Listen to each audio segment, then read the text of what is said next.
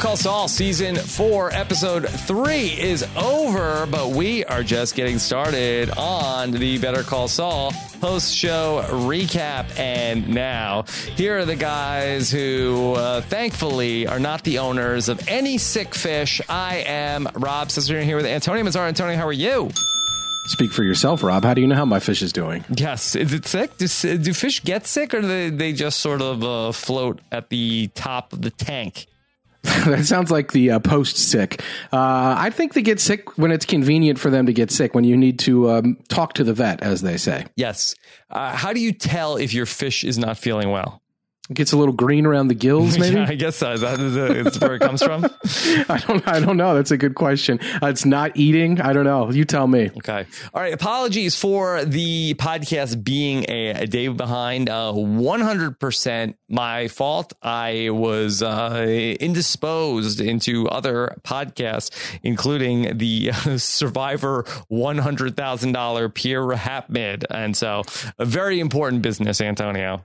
That is very important. That's a lot of money on the line, Rob. Yes, it's it's a, it's a lot of money as well. And also, uh, there were a lot of Australian Survivor episodes involved in me being on the Australian Survivor Rahap Up. But now here we are, ready to uh, focus our attention on Jimmy and on uh, Nacho and uh, and Mike and Kim. Speaking of sick fish, poor Nacho. Poor Nacho. Yeah, Nacho really uh, got put through the ringer in this episode.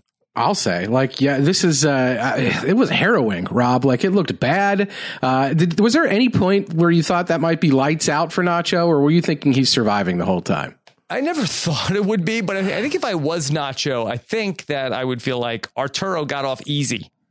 Yeah, headshot. Right. Done. No problem. Lights out. Like it just goes to black and that's it. This is the Bobby Bacala. But no, Nacho gets the, it's the second shot, which by the way, he's like turning around when that second shot comes in. I, he, he couldn't have been ready for that. I, I'm questioning the placement of that shot. Like that is, that's certainly a very risky move, if you ask me. I, am not sure about that. You got to get up pretty early in the morning to pull one over on the Salamancas. Yeah, that I'm not sure about either. Like, did you really think that that was a well staged uh, event there? Like these guys, like they they're just sprinkling glass and spent like shells that I'm not even sure were spent shells, and I, I don't know. It just looked really shoddy to me, but I guess it worked. Yeah, it, it, seemingly it worked. Nobody uh, seems any the wiser, but we'll we'll get to Nacho. That uh, we tend to always uh, like to start with Jimmy on uh, this podcast, and again, Jimmy had an unusual week that we thought that he was going to uh, get Mike involved for the first time this season. We saw him put that call out to Mike last week, and they end up in Mike's diner and uh, I felt like, okay, here we go. Finally, a chance for Jimmy and Mike to work together. But uh, Mike passes on the Bavarian boy scheme. He's not interested, Rob. All he wants is as, as, his eggs. Yeah, this is scene number one, Rob, of our our bet for how many Mike and Jimmy scenes there would be this season. We have one. Uh, you took the under on two point five. I took the over. So, still think you're going to be tweeting to our boy Dean Norris by the end of this season. Um, yeah, it's Mike. Well, you have to tweet him what he wanted. So that's, oh, that's all I can say. That's all it is. You got to supply the man's request. Um, yeah, Mike turns it down. He probably turns it down, right? Because he doesn't need the money, but he seems to think Jimmy should turn it down too. It just seems like it's beneath Mike on all levels. This is just a random criminal scheme. And Mike at one point says to Jimmy, like, uh, these guys do something to you. Like he wants to know, why are you turning this down? Or why are you interested in doing this? And, uh, it just seems like Mike was never interested and he doesn't think Jimmy should be doing it either. Yeah. Again, he seems to think like this is some sort of a cry for help from Jimmy. yeah, he basically says, I'm sorry about your brother in the same sentence when he says, you shouldn't be doing this. Mm-hmm. Yeah. Yeah. So, what's Mike's problem that Mike feels like he finally has a good gig and he just doesn't want the exposure on some nonsense like this? You could say that. I think a lot of people believe that Mike has some sort of code where he only really gets involved with criminals. Uh, and so people like the Kettlemans in season one, they were criminals. So Mike didn't have a problem getting his hands dirty when it came to dealing with the Kettlemans.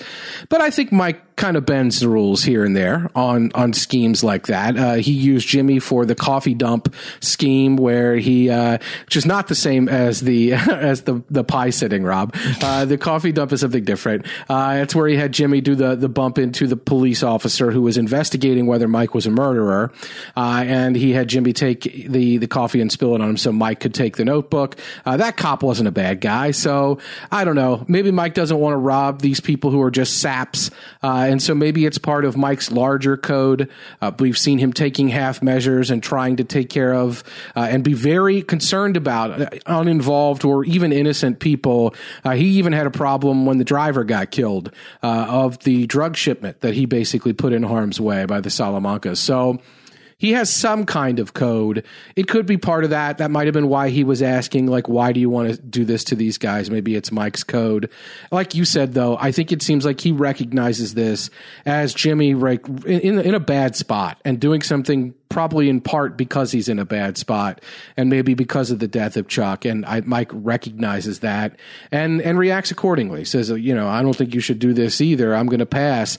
Uh, Jimmy takes it like a champ, but uh, is this the last time we'll see them together this season, Rob? I don't know necessarily how we're going to get uh, Jimmy back involved. I mean, this seemed like a convenient reason to at least have these two characters on screen together, but seems like that Mike is very much in the uh, Gus Fring world, that Jimmy is not really connected to any of the underworld characters except for Mike. So I don't really think that there is anything that's on the horizon.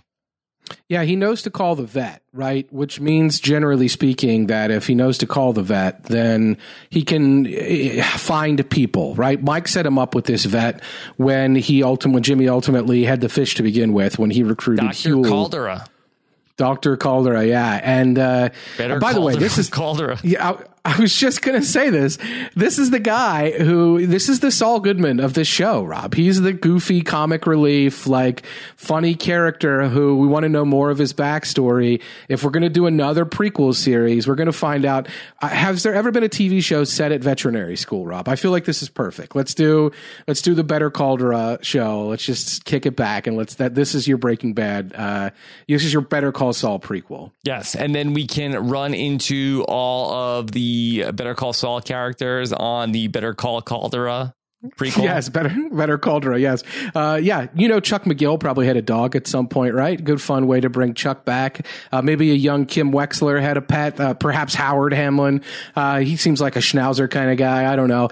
Like maybe some of these people had pets and they're taking them to the vet at some point. So yeah, it's a good way to bring all these people back in. Uh, it just it shows you're right that Jimmy doesn't necessarily know a lot of these underworld characters. When he's talking to Mike, he says you could send Price down there to do this. He brings up Price. So Jimmy doesn't really know more than a handful of these underworld type characters. He's going to seemingly build up his rogues gallery uh, through this work with the vet, and he's already met another one in this episode, somebody that is obviously a Breaking Bad character. So I think this is going to be a good way for Jimmy to do this, but none of that has to involve Mike. So I'm just not sure how we'll see them together again the rest of this season. Maybe Mike will need some help from Jimmy at some point. All right. So Dr. Caldera is having some trouble uh, selling this idea to Ira. Ira, yeah, this is a, a face that at the time we're not sure who he's trying to sell this to the way this show works, Rob, I mean, I know you probably were the same as me, and I'm sure many people listening were. It's like, who's on the other end of this phone? Is it Kuby? Is it Bill Burr? Uh, who is the person that, that he's reaching out to that is a character from Breaking Bad that is some way associated with Saul Goodman? And who are we going to see here on the other end of this phone eventually?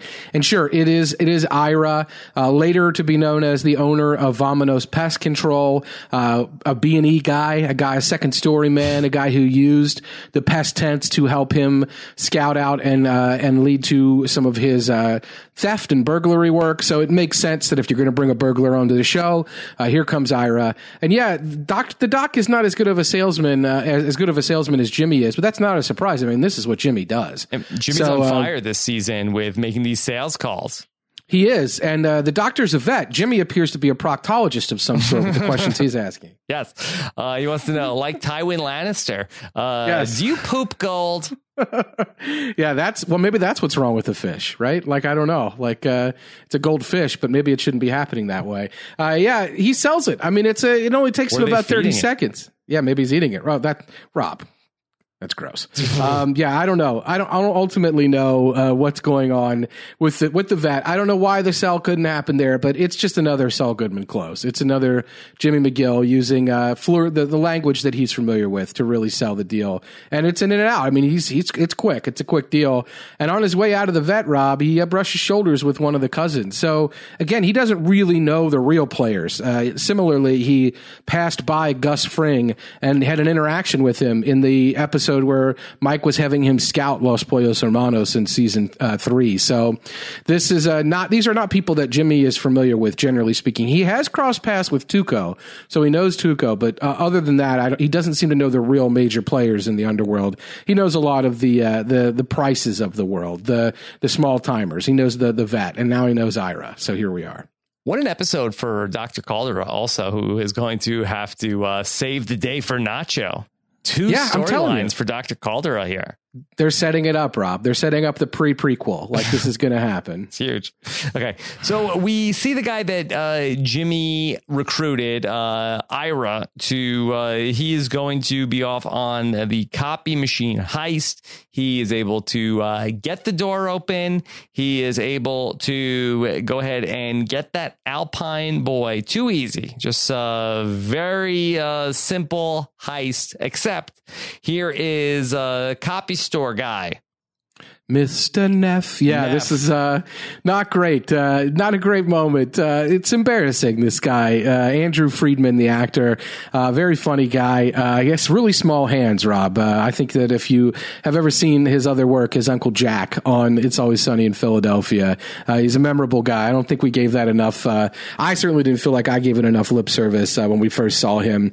When we saw him last week, I thought this this guy, he's on Glow as well. Like he's a good enough guy that I didn't think he was showing up just for the one episode. So it makes sense that he would come in and have a lot of the heavy lifting to do with this this goofy work where he is living in his office, seemingly on the outs with his wife. What's that like, Rob? I'm not familiar. Is that something that you have experienced? Have you slept in the uh, the podcast studio before? Never ever has there been a character more relatable on one of these shows uh, than Mr. Neff. Mr. Neff. Yeah, did you did you have so you've bought a vac you bought a vacuum cleaner as a as a nice gift? Okay. That seems like the very wrong gift to give anyone. It's like here's something to make you clean the house. Yes, no, but it was very relatable where uh, that he got her this uh, top of the line uh, vacuum cleaner, and you know there was a disconnect where she's didn't want a vacuum cleaner, but he's like, but oh, so I'm a I'm a jerk for buying you a present. That's that's why I'm a I'm a bad guy. So you can sort of see both sides of that. Now, Antonio, what I was thinking as I watched this, and I'm not sure if uh, anybody else is thinking along these lines, do you feel like that uh, Mr. Neff bought this vacuum cleaner from Robert Forster? So that's a good question, right? It's a little bit of a laugh joke to Breaking Bad and vacuum cleaner sales.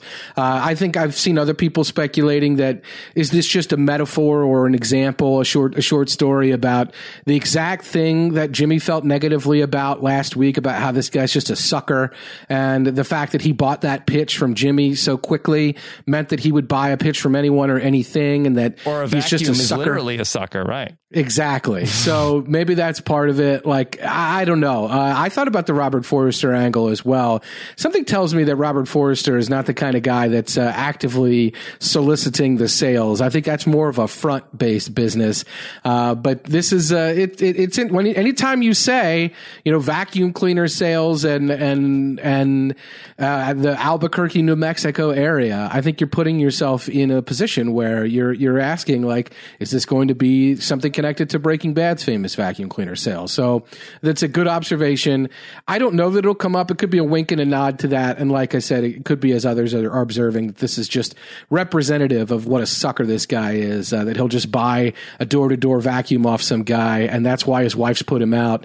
Uh, I really just think that's just the wrong gift to give. It's like uh, I mean, I just it's like me saying, "Hey, Rob, I want you to be my driver. I bought you some really nice gloves uh, for driving oh. purposes." Like I just don't think that it's. Oh, you like the gloves? Okay, well, this is perfect. We got a good arrangement now. Then, right. Uh, but yeah, I don't get it. I just think that that's it's funny. Um, there's also another Breaking Bad nod in this scene. I think uh, he orders the pizza and he asks for it sliced. Uh, I think that might be a little reference to the unsliced pizza that seemingly ended up on the roof somehow uh, with Walter's great pitch in Breaking Bad. So I don't know if that's What, part of that, that or not. a, a common criticism of that scene of like how did they get a pizza that wasn't sliced? Like in Yeah. Albuquerque, there's a pizza place that asks you if you want it or not. That's definitely part of the Breaking Bad lore. So I think this is just kind of a little bit of an elbow to that, saying, "Yeah, I'm going to order fine. it sliced." Like, is there places you have to make this thing? As far as I know, I mean, that could be a real pizza place that uh, that doesn't it charges you less to not slice it or something. But uh, I think that was a little bit of a wink and a nod to the famous pizza from Breaking Bad for sure. Okay, so we see Ira is in trouble now. He's under the desk. He calls Jimmy. He says, "Like, I need you to get down here." And Jimmy has to concoct a way to get Mister Neff out of the uh, copier store.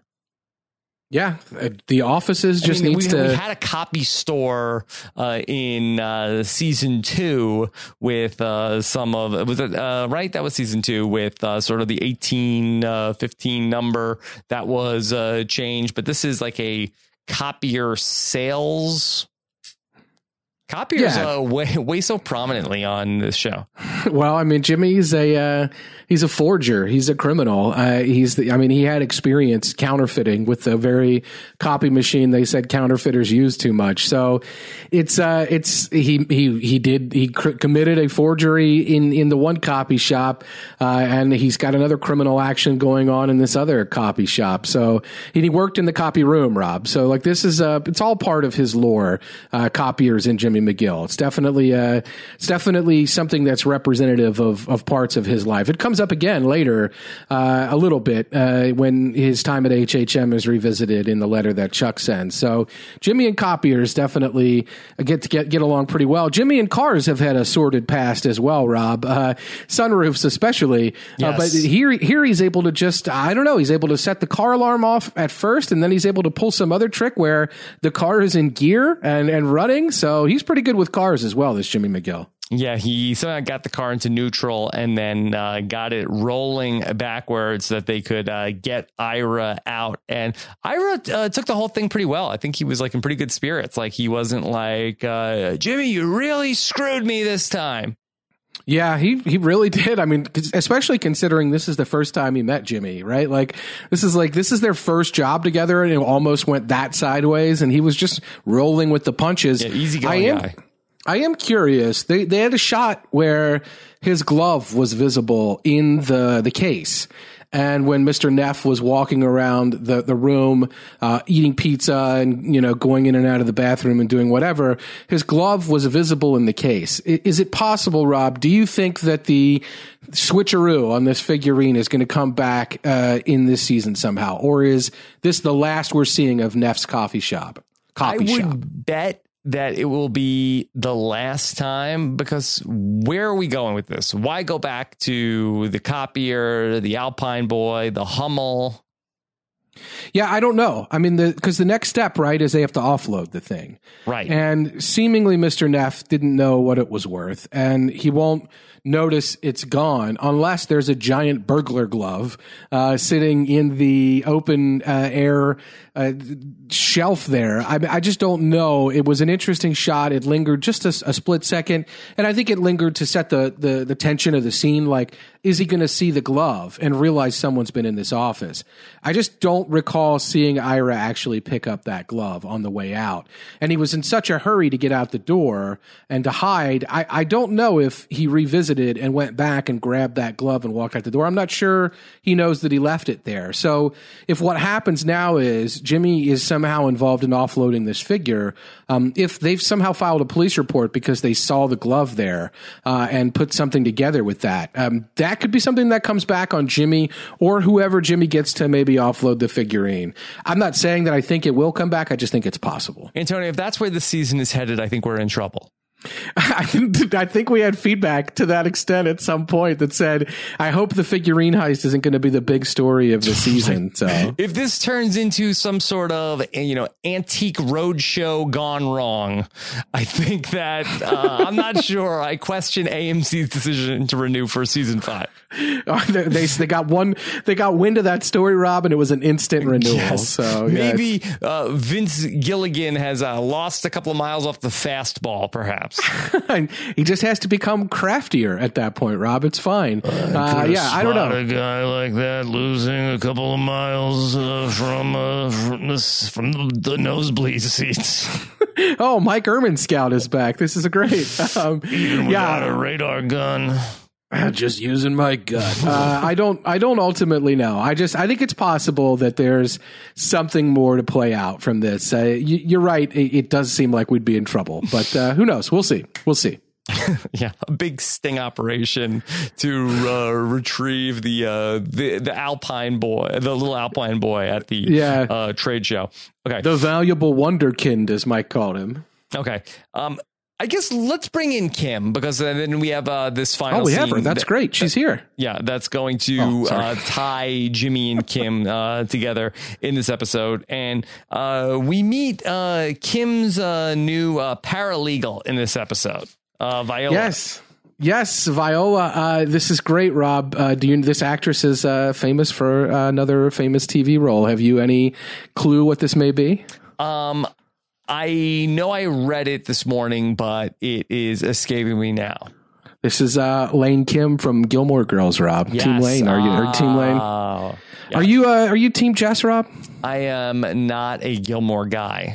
Oh, I heard you were Team Dean. Mm, no, you know, you know to say no to that. Yeah, yeah this is uh, this is uh, this is a, a beloved no actress. Rourke or Spencer Bledsoe when it comes to the Gilmore guys or Gilmore girls. Yeah, and they would uh, they probably if they're watching uh, Better Call Saul were cheering this appearance like I'm sure many Gillies were. Uh, this is uh, this is great, uh, and um, Kim needs a paralegal at this point.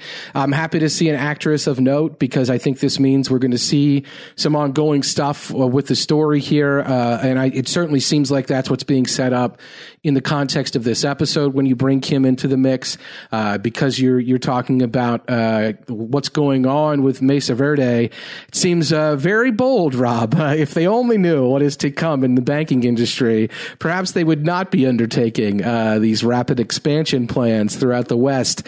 But here we Mesa are. Verde too big to fail, Antonio?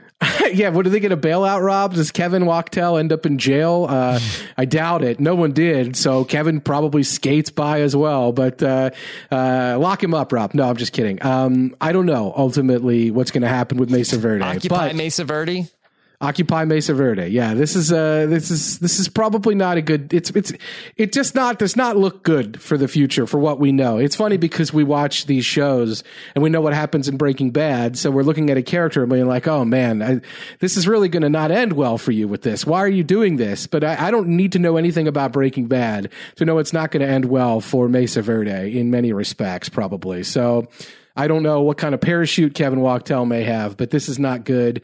Uh, it also seems like Kim is not okay with it, not because she's clairvoyant, but because it seems like a lot of work, Rob. It just yeah. seems like a lot of work. He's naming all these geographical locations and she just fades to black. She's out of it by that point.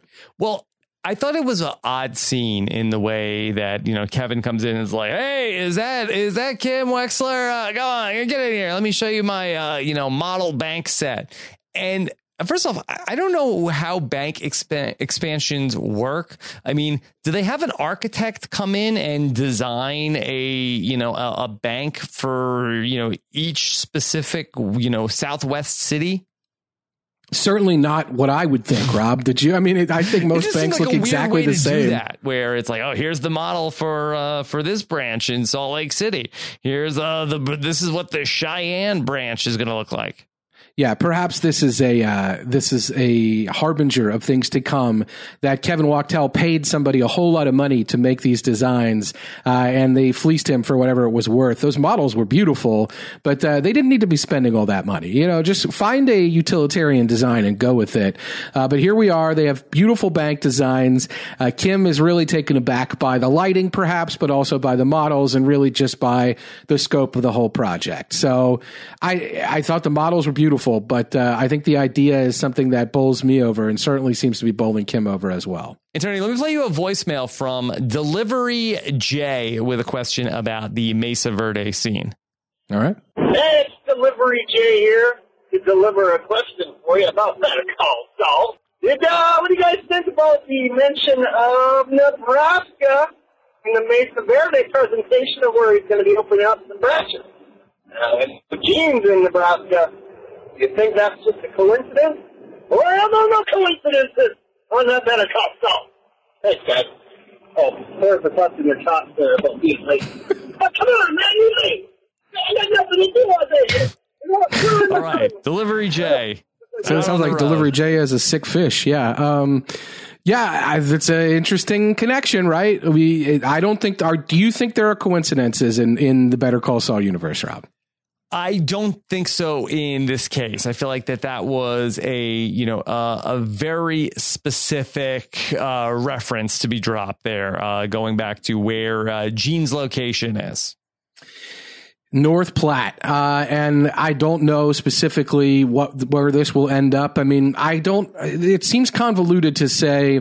Well, Mesa Verde will build a bank in North Platte, Nebraska, just like Kevin Wachtel has dreamed, and Kim Wexler will have continued will have continued to work as Mesa Verde's outside counsel, and somehow she will end up at that bank, uh, maybe working as a teller. What? I that doesn't make any sense. So, I don't know to what extent that connection is there. It certainly is a hit, Rob. Like it certainly raises the uh, the the antenna, but I don't know how you could possibly bring that back into the story. I think more generally speaking, um, we're talking about Kim Wexler in her in her general story as being loosely connected to that area, uh, and as possibly being somebody who maybe Gene is there in that in that area for a reason, and that it may be related to Kim in some way, shape, or form. She tells about um, her backstory of being from a small town on the Kansas Nebraska border. I think she gives a story to uh, to Schweikert from Schweikert and Coakley uh, when she says she'd be working at the Hinky Dinky if she was still in Nebraska. Uh, I don't know specifically where North Platte, Nebraska is. I'm looking on a map right now, and uh, you know if this is something that uh, is on the border of Kansas and Nebraska, maybe we're onto something. But it, it certainly looks like it's maybe in central Nebraska. So not sure. Uh, I'm not sure how this may connect to uh, to Kim, but we're in the area, Rob. We're in a radius. We could draw a circle around Kim's hometown area, uh, where Gene is in North Platte, and you're probably talking about just a, an hour and a half in either direction there. So, what do you think was the reason why Kim sort of spaced out here? It was just that, oh boy, this seems like this is a lot of work and this is going to be boring and this isn't what I want to be doing with my life? Yeah, I think that's it. I mean, I do. I, I think that we saw a wake up call in many respects for Kim. She mentioned Atticus Finch at the end of last season, and she's talked about wanting to do more impactful stuff with her legal practice. And what she's ultimately doing now is she's going to be uh, just a a bank expander. Uh, and look, it's great if you just want the money and you're getting fulfillment out of your life from some other channels. But for Kim, she poured all of her heart and soul into her legal career, and to for her to end up where she's ended up, it just seems like this is a significant job, maybe more significant than she had imagined, and you know, she was originally enlisted to help Mesa Verde with some expansion that didn't look like this. It didn't look like the entire western seaboard. It didn't look like becoming a federal charter bank. It looked like becoming a small, maybe interstate or small state bank. But here we are with, with what this bigger plan is. And I think she was taken aback by it for sure. I think she's in a very interesting place. When she walks in the door, She's told uh, Viola that Viola should not worry about working on a draft uh, for some of these acquisitions. That that Kim can do it. Uh, but then by the time she's walking out, she gets a look at that cowboy on that uh, on that horse, and she's changed her tune. I think you were right the first time. You should be doing this. And then Rob, what did you make of the fact that she asked to be dropped off at the courthouse? She says, "You know, take me to the courthouse. I know it's not what we originally planned, but when she walks out of there, Rob, that's where she wants to go to the courthouse." It, it, did you have any thought about what she might be trying to do at the courthouse after all that? No, I have no idea because uh, I don't know what one can do at the courthouse when they are not going to a trial. Antonio, maybe uh, you could enlighten us. Uh, she's uh, there's a lot that she could be doing. I, am sure people would probably speculate maybe she's trying to do something with regard to the estate of Chuck McGill. Uh, Jimmy signs the release by the end of the episode, so I'm not sure that it's in any way related to that. Uh, she could be doing some more background work, uh, looking into court filings of some sort uh, with regard to Mesa Verde. I don't know. I, I've tried to think about like what could that what could that look like? Is she is she looking into like some other some element of this business? Is this did something about this rapid expansion plan that seemingly came from some place that she's not heard about? Did that strike her as odd and make her feel like she needs to dig into their books more? Um, Rob, I've seen a theory on Reddit. I'm, I don't know how good the theory is. I'll leave it to the listeners to judge. But I've seen theory on Reddit that maybe the Mesa Verde Bank is involved in drug cartel money um, because there are no coincidences on Better Call Saul. I don't think that that's true, but maybe this is setting off alarm bells for Kim. I did not feel like that was what was happening. She has some idea though. She's a creative thinker. Yeah. I don't know what that idea is. If she, but she she has some idea that after that meeting, she's got to go to the courthouse to look into something. I, I don't. Is she going to try to sabotage her own deal, Rob? Is that part of it? Maybe. I don't know. I just think that the Kim storyline going back to last season is that, you know, she's having this existential crisis going back to when she was, you know, uh, working so hard. Then she gets into the car accident. It seems like uh, she is looking at her life in the world through, you know, a, a different lens. And it feels like that she is trying to maybe get out of, uh, you know, where this is all going before it gets too big as as opposed to, you know, she is now trying to unravel the mystery of the Mesa Verde expansion. Yeah, I I could foresee a circumstance where she gets Mesa Verde back in the door at HHM by the end of this season. Uh, the big sticking point with HHM and Mesa Verde was Chuck. Chuck's off the table. Uh, that's referenced, by the way, by uh, by Kevin in this scene or this general run of scenes at Mesa Verde, where he references the fact that Charles McGill passed away. Sorry to hear that. How's James doing? Like he's cognizant of all the, the stuff that's gone down. He sent flowers to the funeral. So he's aware of of Chuck McGill his going out, and we saw Howard buttering up Mesa Verde a little bit last season when Kim was at lunch with them, and Howard came over to the table and said hello. Is it possible that Kim has some has some positive thoughts for Howard at some point throughout the course of this season? Does she come around on Howard's way of thinking? Uh, maybe what happens at the end of this episode plays into that. And is Mesa Verde an HHM client with Kim's help by the end of this season? Uh, I don't know. It, it, this is a, this is a thing where you you don't need just one uh, Viola if you're going to have this major of a thing. I think you're going to need uh, a, mu- a much more involved team and so maybe Kim feels like she'll need to involve HHM. We saw that with the Sandpiper lawsuit in season one, where Jimmy discovered this huge case and it was too big for Chuck and Jimmy to handle. Um, federal charter, all this stuff. Maybe this is too big for Kim to handle. And maybe she's going to get HHM back involved. And maybe her courthouse visit was something to do with that. I'm not sure about that. I think which just TBD on that. I don't think that that was just a random thing, though. I think we're going to close the loop on that in the weeks to come. All right. Later on in the episode, uh, we're going to uh, see Kim uh, working with uh, Viola again. And uh, she it seems like Viola is doing uh, good work. We see Jimmy eating breakfast once again. Jimmy is, he's a real Walt Jr. at this point. I was going to say, giving Walt Jr. a run for his money on the breakfast style. Uh, but this is like a late breakfast. This struck me as like a, one of those, I was out all night helping some guy that I just met boost a figurine from a copy shop kind of late breakfast. Mm-hmm. So, um, this is like a, you know, like a 3 p.m. breakfast here. Uh, Jimmy kind of waking up and rolling out of bed into the law office, but, uh, he's going about his business. He's, he's a happy boy, Jimmy McGill. He doesn't seem to be wearing the, the guilt or the, the, the just the negative energy around uh, the death of Chuck McGill in any way. Yeah.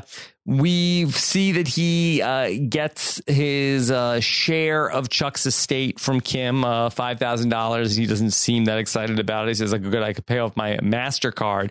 Kim is going to have the letter for Jimmy. Were you surprised that we got the letter in uh, Jimmy's hand so quick from when Kim got it? I kind of felt like that that was going to be like a season long drag out.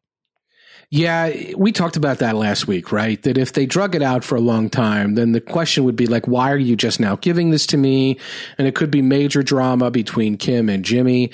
I think Kim saw Jimmy's happiness and thought this maybe is as good a time as any. I'm not going to have a better time. I didn't want to give it to him at night before bed, and who knows where that goes. Like, uh, this is a better time to do it. So, I'm not entirely surprised. I actually vastly prefer that they did it this way rather than that letter be a sticking point because I really like what happens with the letter. Uh, Jimmy opens the letter. Uh, it's an undated letter, but from the context of the letter, it seems clear that it's written from Chuck's time at HHM before Jimmy revealed that he had taken and passed the bar uh, when Chuck was so happy with Jimmy because he could keep him under his thumb in the copy room, in the mail room. So this does seem to be dated from that time. I know there's a lot of controversy about this letter, Rob. Do you want to address any of these things? Do you think that that was on the level? Was that, as Jimmy presented it, was that the letter that Chuck McGill wrote uh, to be delivered to Jimmy? Yeah, I believe so. I think that uh, I buy into what was uh, presented. I think is it uh, was it uh, Alan Sepinwall in his uh, recap of the episode talked about uh, a conversation he was having with a another critic friend, or was that maybe on Twitter, where there was some debate about uh, whether or not uh, Jimmy was improvising the letter, uh, either that it was uh, too harsh or, uh, you know, just to try to make uh, Kim not be concerned about that. But I feel like that we would have gotten like some sort of a hint of like Jimmy improving a little bit. I know he's at the top of his game right now, but I think that we would have gotten a clue because I don't know how we get a reveal on that in unless Kim reads the le- the letter later. Yeah, I also felt like I saw Kim like looking at the letter. Uh, I don't know that she was looking at it closely enough to actually read it, but she's not looking away or on the other side of the room. She's about a foot and a half or two feet away, uh, and she can clearly look at what's happening there. So she's set, sitting right next to him.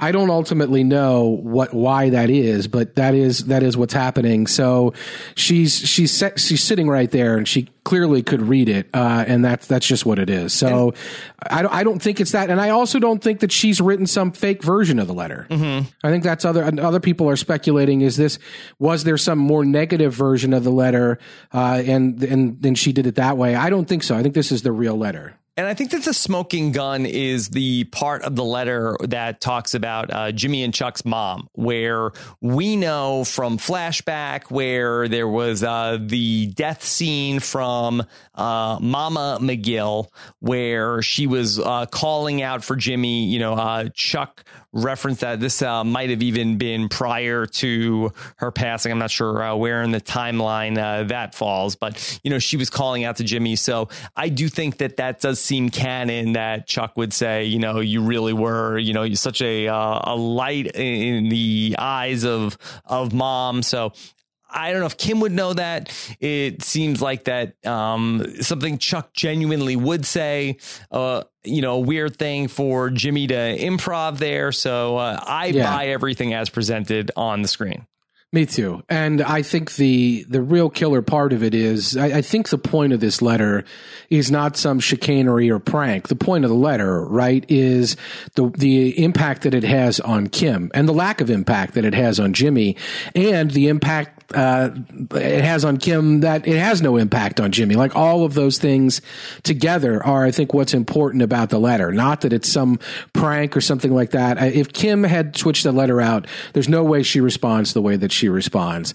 And if Jimmy had ad libbed the letter, uh, I just don't understand what the point of that is. I think the point of this letter is exactly what happens. It, think about it from Kim's perspective. Kim that we knew in season three felt very guilty about what happened with Chuck. Uh, she felt like, as she told Paige, and she blew up on Paige at one point, like, I feel like we just took advantage of a sick old man and she she really felt like there should have been another way. Sure, she attacked Howard a little bit about covering up for Chuck, but at the end of the day, I think she felt guilty. We've talked a lot this season on the podcast about how she is probably carrying around her own guilt over this, especially when Howard talks about it being a suicide uh, and and all of that. So I don't know um, if you're talking about what happens with Kim this week as being part of that. But if you look at if you look at what was in the previously on, what we saw from last week was Kim blowing up at Howard and saying, "How could you do this? You're going to give him this letter one more, you know, one more stab from beyond the grave or whatever." She she presumed that what was in that letter was negative. She presumed that it was going to be one final fu from Chuck to Jimmy, and she was wrong. Uh, what was in that letter was actually probably the nicest thing that Chuck has ever recorded as saying to Jimmy that it was representative of the happiest time in their relationship. And there were really powerful words. So she was really wrong to blow up at her mentor about that. And it reminds her, I think, of all the guilt that she's probably carrying around over what happened with Chuck and her role in it. So that's a very important reason for the letter to be real because I think it's going to propel a lot of what what comes this season for Kim Wexler's character and what comes this season between Kim and Jimmy which is the final note of this episode. It's the door, almost Godfather style, uh, shutting on Jimmy's face, uh, where he's half covered by the door and half not. Uh, he's this man caught between two worlds uh, the world where he's able to go and console Kim, or the world where she needs to be by herself, and Jimmy can't play a role in that because he's in part responsible for the way she's feeling. So it's very complicated. And I think if the letter is anything other than on, on the level, I think you lose a lot of that. And I think that's going to be very important for their characters and their relationship for the rest of the season. Don't at me, everybody, but kind of thought it was a soft ending to the episode. I mean, I think uh, a little bit of a come down from last week's episode. Well, to be fair, just about anything would be. but you're right. Like you're you're right. Like, like it was. Oh, it. We're ending on that. Kim is yeah, we're crying? ending on the door. Yeah, Kim yeah. is crying. Uh, but I, this is something where Rob, if you're watching this in the future, uh, anyone that's listening in the future that's binging the show and not watching it week to week, probably said, "You know what? I just started the next episode. Felt fine to me." So I don't know. At the end of the day, how these people who are, cons- I think this is the creator's paradox right now. Like, how do you create a show that is great week to week, but also will be great in a binge. And I think this mm-hmm. is one of those moments that would definitely play differently depending on how you're consuming yeah. the show. But I agree with you. It's definitely a quieter note than Tiger Shark Gus Fring last week. Right. Just seems like uh, maybe a couple of episodes down the road. Uh, not sure we're going to remember uh, this moment. The door. Uh, yeah. So I don't know. Put a pin in that, Rob, because this, the, the story of, and it seems like they refocused this at the beginning of season two and have continued, but the story of Better Call Saul is largely centered around the story of Jimmy and Kim. And so these are important moments in their relationship. And I think if you're talking about North Platte, Nebraska, and you're talking about Gene, and you're talking about the possibility that Kim may still be in the picture somehow in the Gene timeline, and maybe that that's the ending for the character, somehow it involves Kim, uh, then these moments in their relationship are all going to be pretty important in terms of where they go on the map. But you're right, like as far as the ending goes, anticlimactic and a little soft for sure. Okay. Uh, let's talk about the cartel side of all of this. Uh, we uh, see that uh, big tire chain being uh, dragged out through the desert. did you know immediately which character was going to be uh, dragging that out? No, I didn't know, uh, and I'm still, I still don't really know the logistics of all that. Like, I, I and I don't really want to think about it too much because I feel like the more I think about how this all went down, the sloppier it seems to me. Uh, I am curious. There was a, uh, it's a burning way? car. What, what's uh, what do you feel like is sloppy? Well, why does Nacho have to do it? Like, why is he? Why why do they have to set up the stop sticks as part of this? Like, why do they blow the tires out that way on the car? Because is that like okay? Well, we got hit by somebody sliding stop sticks across the road or whatever. It's like, well, you didn't see him coming. Like, what? There there are questions that arise from that. Like the Mike thing, he yanked it across the road and it appeared out of nowhere. With this, I mean, did they leave the sticks there? Did they go away? I mean, it just seems like you're setting this up for no. Like, I don't understand why it couldn't have just been something a little simpler. But I, I, I like I said, I don't want to unravel it all. I don't want people commenting to me or replying to me, explaining to me the plan because I think it's shoddy regardless. I think throwing down, I think if you did an accident reconstruction on this, Rob, and you really investigated this, which of course the cartel and the people that are involved in this probably know the police will never be involved. But I feel like Gus Fring himself CSI would have seen through this. Yeah, well, exactly. I feel like Gus. I feel like Gus would have seen through this. Like I feel like Gus, if he were on the other end of this and he were the one investigating, he would have said, like, "Well, that's odd because if I if I collect all this the the brake light material here, there's far more material on the ground than there are brake lights. There are more spent shell casings than there are bullets. Like this doesn't look right to me. There's glass all the way up here, but it's on the. It just seems so shoddy. There's a cigarette butt that's used and thrown down right by the flaming car. Like if this is ever really investigated, they'll find that cigarette butt. Yeah. Will it matter? Probably not. But it's just so shoddy to me. Yeah, well, the Salamanca crew uh, does not really, you know, have uh, the uh, investigative uh, and examining eye that maybe the Fring crew has. Well, that's I think uh, an understatement for sure. yeah, Yeah, yeah, for sure.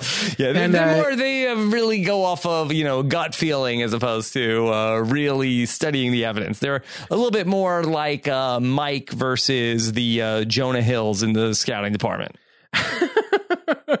I love that money, money, Moneyball Saul is just the whole season here. Uh, but yeah, this is you're right. You're right, of course, and it's just it's just interesting to me uh, knowing what we know about the end for at least one of these characters uh, in the Breaking Bad universe. Uh, you do wonder, like Gus has good people working for him, but what we're seeing, I think, five years before Breaking Bad at this point, Rob, and certainly probably almost six years before we get into the real deep Gus Fring elements of Breaking Bad, is Gus is still a man searching for better elements. Uh, when he spots Mike, speaking of scouting talent, uh, he snaps him up immediately and puts him in a position where he can use him. I think in part because Mike got the drop on his system, and Mike is smarter than his guys, and Mike is more thorough than his guys. And so I, I think it's also fair to say at least one of these guys has a very bloody ending, uh, and it probably was seen as perhaps expendable because of his own sloppiness and mistakes. So these are not Gus's A plus players. Uh, those that's what he's on the hunt for in this episode and in the course of Breaking Bad. So it's not surprising maybe that they're a little sloppier than we might expect. Okay.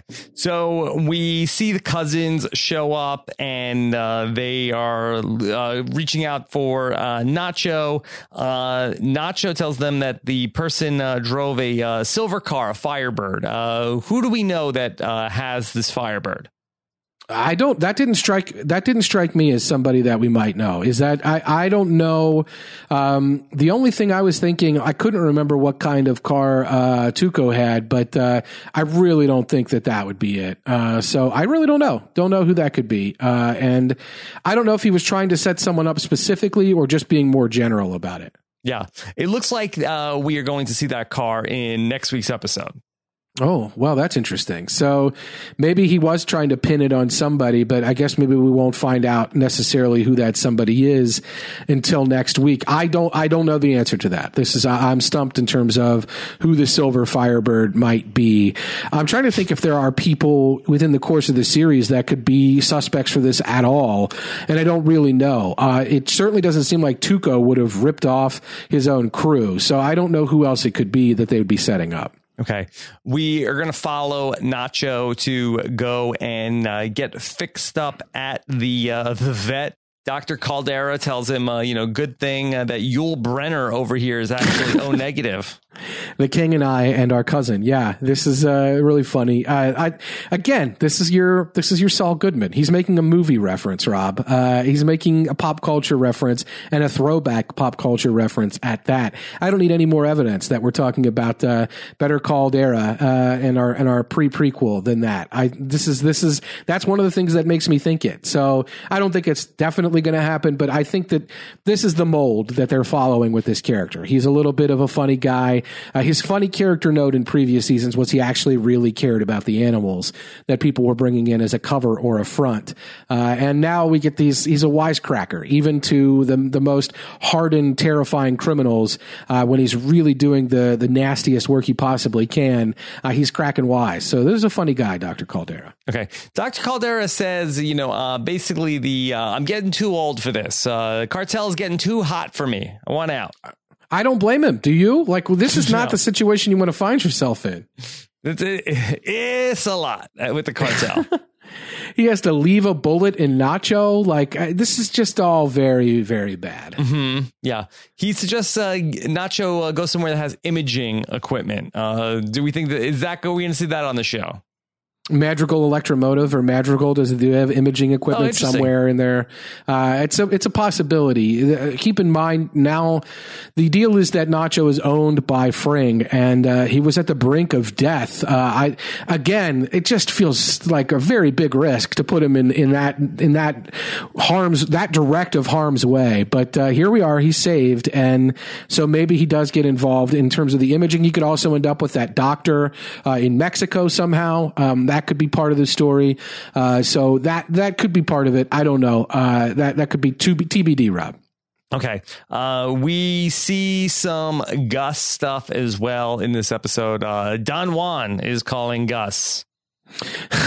and they're speaking in English to each other, which is odd to me. Mm-hmm. but no matter. Uh, I just wanted to hear some Spanish. No matter. Uh, yeah, it is. Uh, he. This is. I think the key part of this for me was that this is exactly what Gus wanted. Like this is exactly what Gus wanted.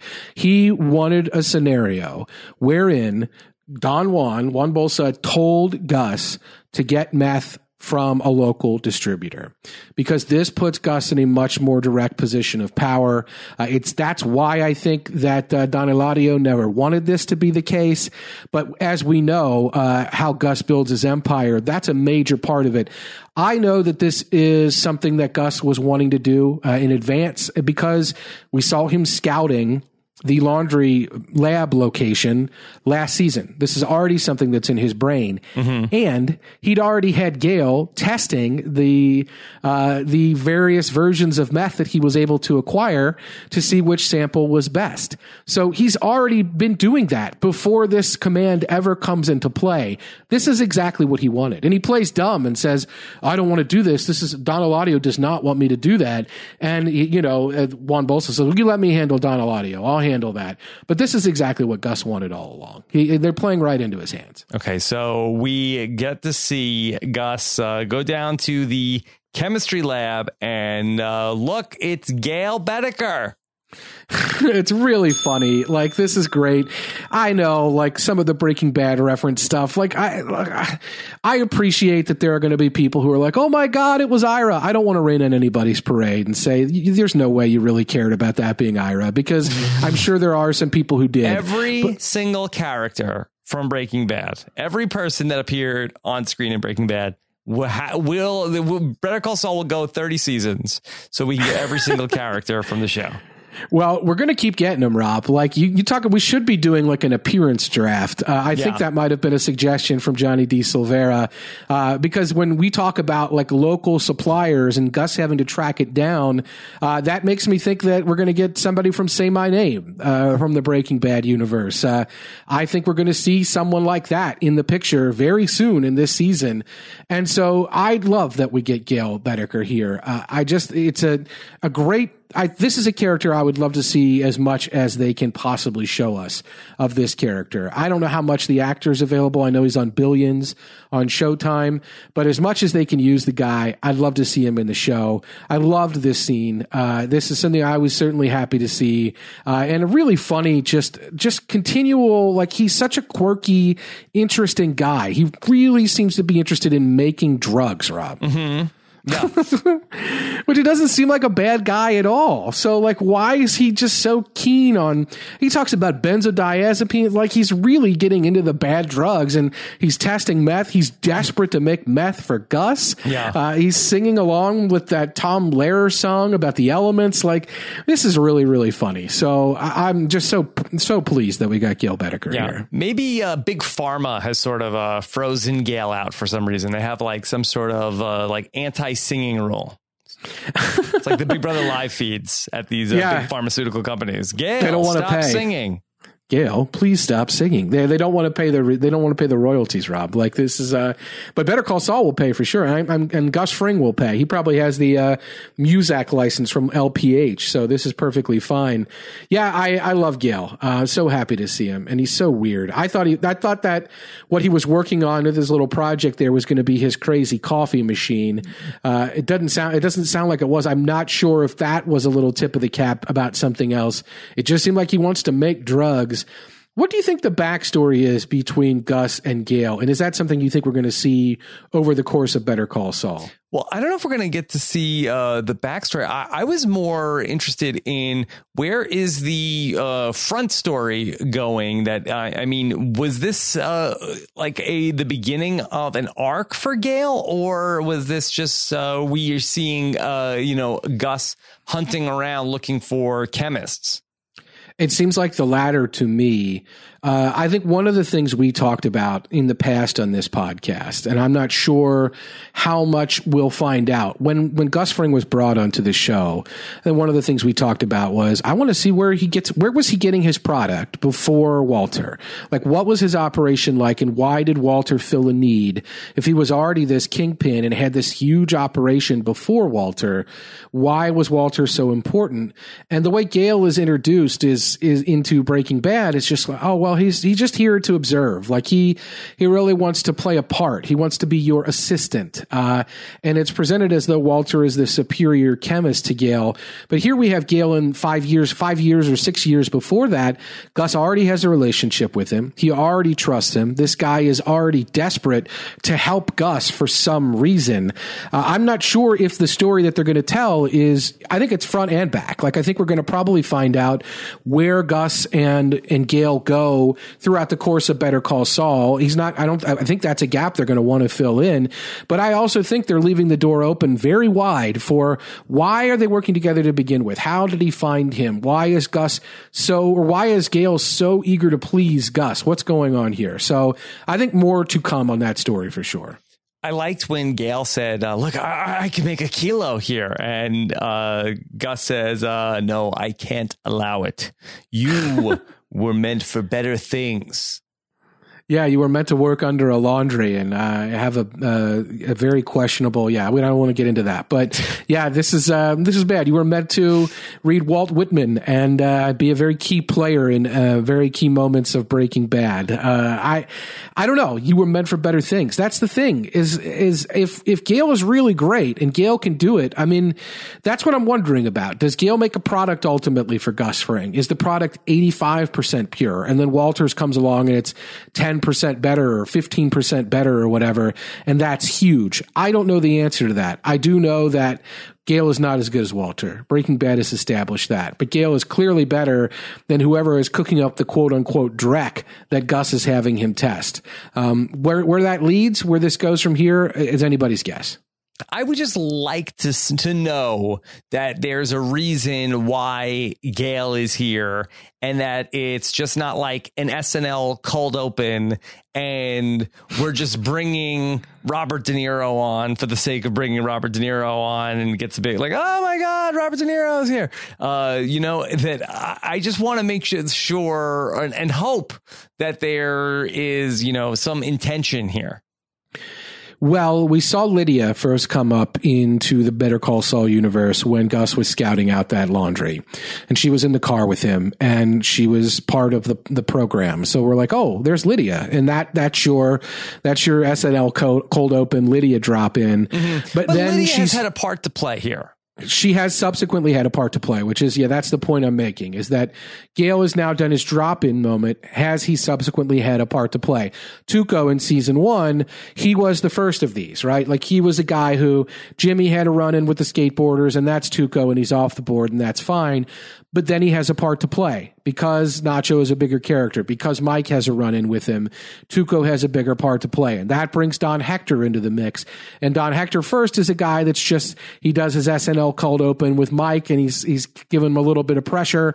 And then he has a major part to play. And we come to find out what put him in the position where he ends up in the chair with the bell.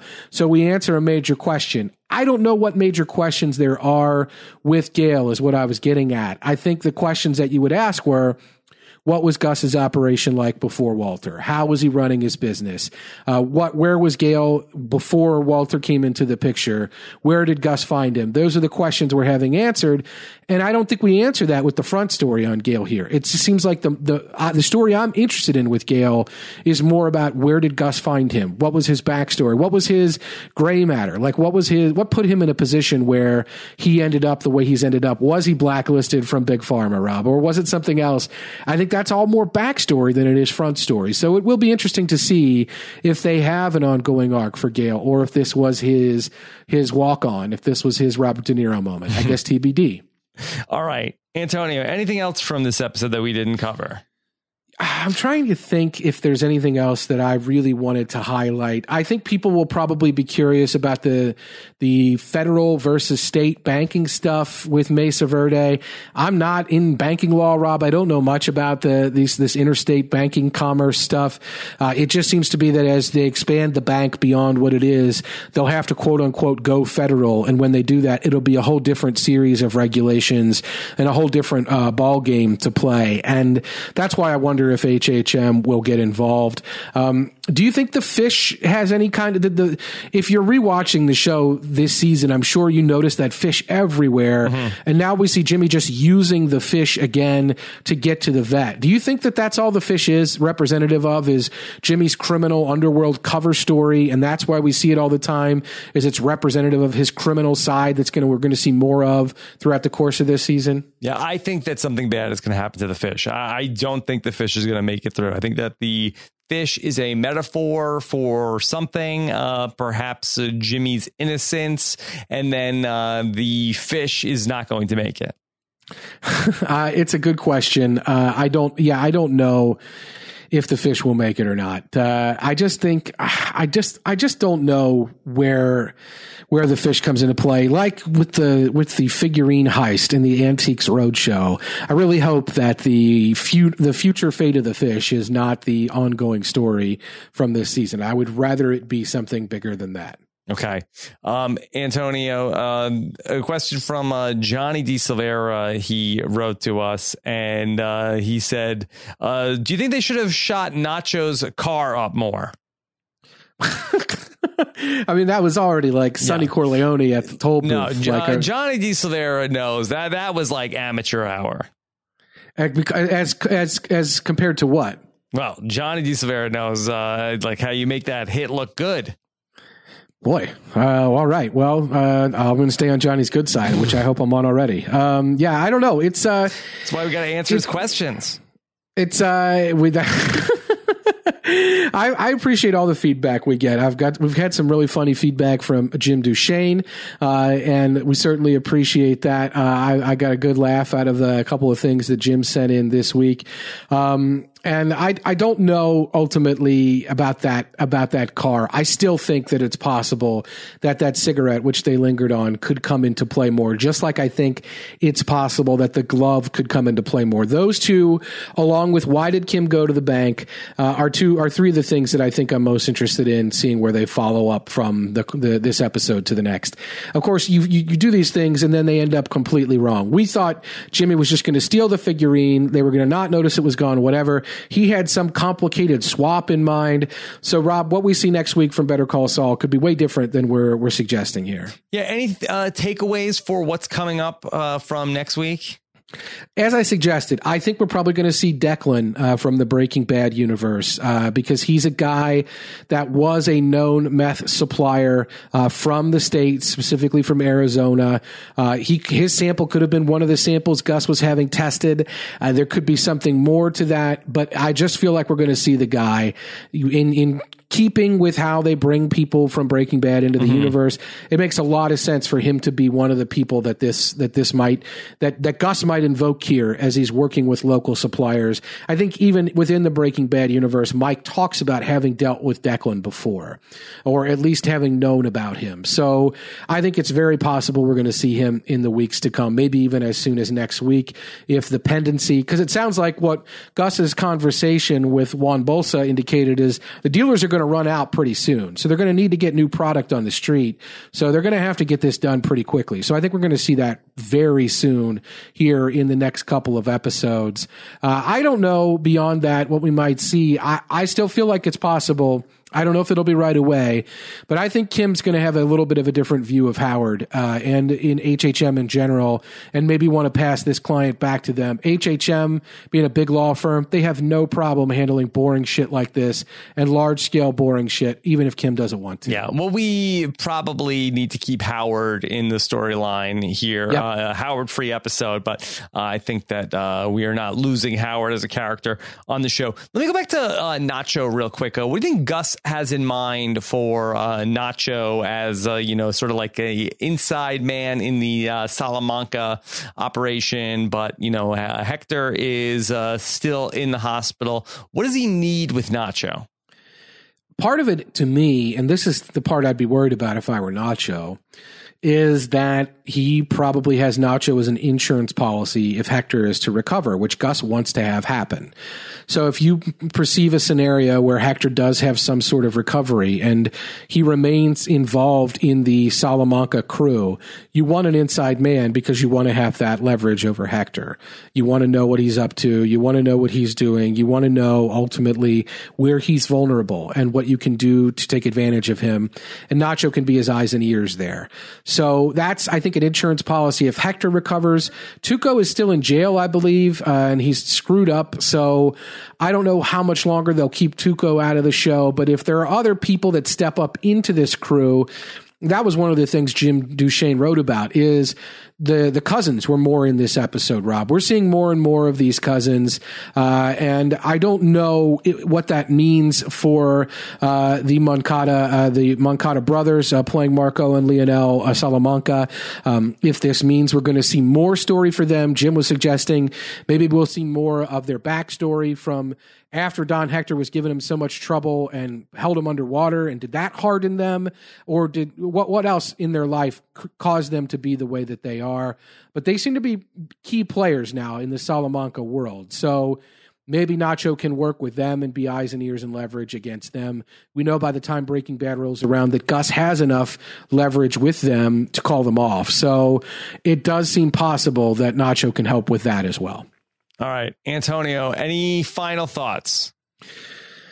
sick fish, Rob. Like there's just a, I'm just a, I, I don't care about the fish. You seem to think that the fish is going to die and that's going to be a major deal.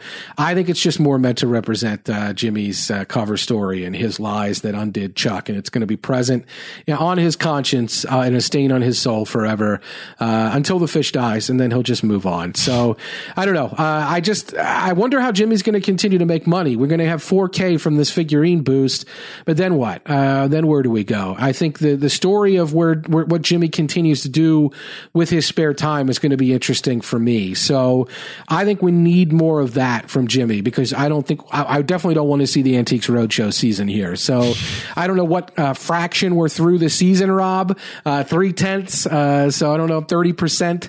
Uh, but uh, I think the remaining seventy, I'd like to see how Jimmy chooses to spend his time on an ongoing basis. So what does that look like? I think that's something I'm putting a pin in for now. Okay. Antonio, can we do the hashtag uh, Moneyball Saul? Moneyball Saul. Let's do it. Okay. Uh, Antonio, is uh, the Sinner recap back on track? it will be back on track. Uh, after this week's episode, Josh and I will get back together. We'll do a double over episode three and episode four. Now that Josh is back and ready to rock, uh, look for that sometime Thursday or at the latest, uh, probably Friday morning, I hope. Okay. Uh, of course, uh, Fear the Walking Dead. A big storm uh, came through on Fear the Walking Dead. Uh, talked about that with uh, Jessica Liese. And then, uh, of course, be on the lookout for the Sharp Objects recap with Josh Wigler and Emily Fox as well. All on post show recaps. You can subscribe to our main podcast feed, postshowrecaps.com slash iTunes, or our Better Call Saul feed exclusively, postshowrecaps.com slash BC S iTunes. And we do appreciate your feedback and your star ratings at the start of the season, especially. All right. Uh, Antonio's on Twitter. He's at AC Mazzaro, two Z's, one R. I'm at Rob Cesternino. Antonio, did we forget anything? Just, why don't the, I don't I don't want to talk about the wreck anymore, but like I don't understand why Arturo is shot in the head and Nacho isn't shot in the head. Like that is so shoddy. I whatever. I I don't care. I'm done. I'm Nacho obviously not triggered away. at all. He was running. Oh sure, and they wouldn't tra- chase this guy down. Like, give me a break. This is so dead. shoddy. They left him for dead. So shoddy. But again, this is why these guys end up how they end up. No, that's it, Rob. Sharp Objects, great time to catch up. Season's almost over. You can binge it uh, and listen to the podcast and be ready for the finale coming up. So I encourage people to do that. I haven't seen the show, but I have seen all the feedback rolling in to post show recaps about the podcast Josh and Emily are doing. It seems like people really like it. So great time to catch up on that show if you're looking for something to watch. All right. Take care, everybody. Have a good one. Bye.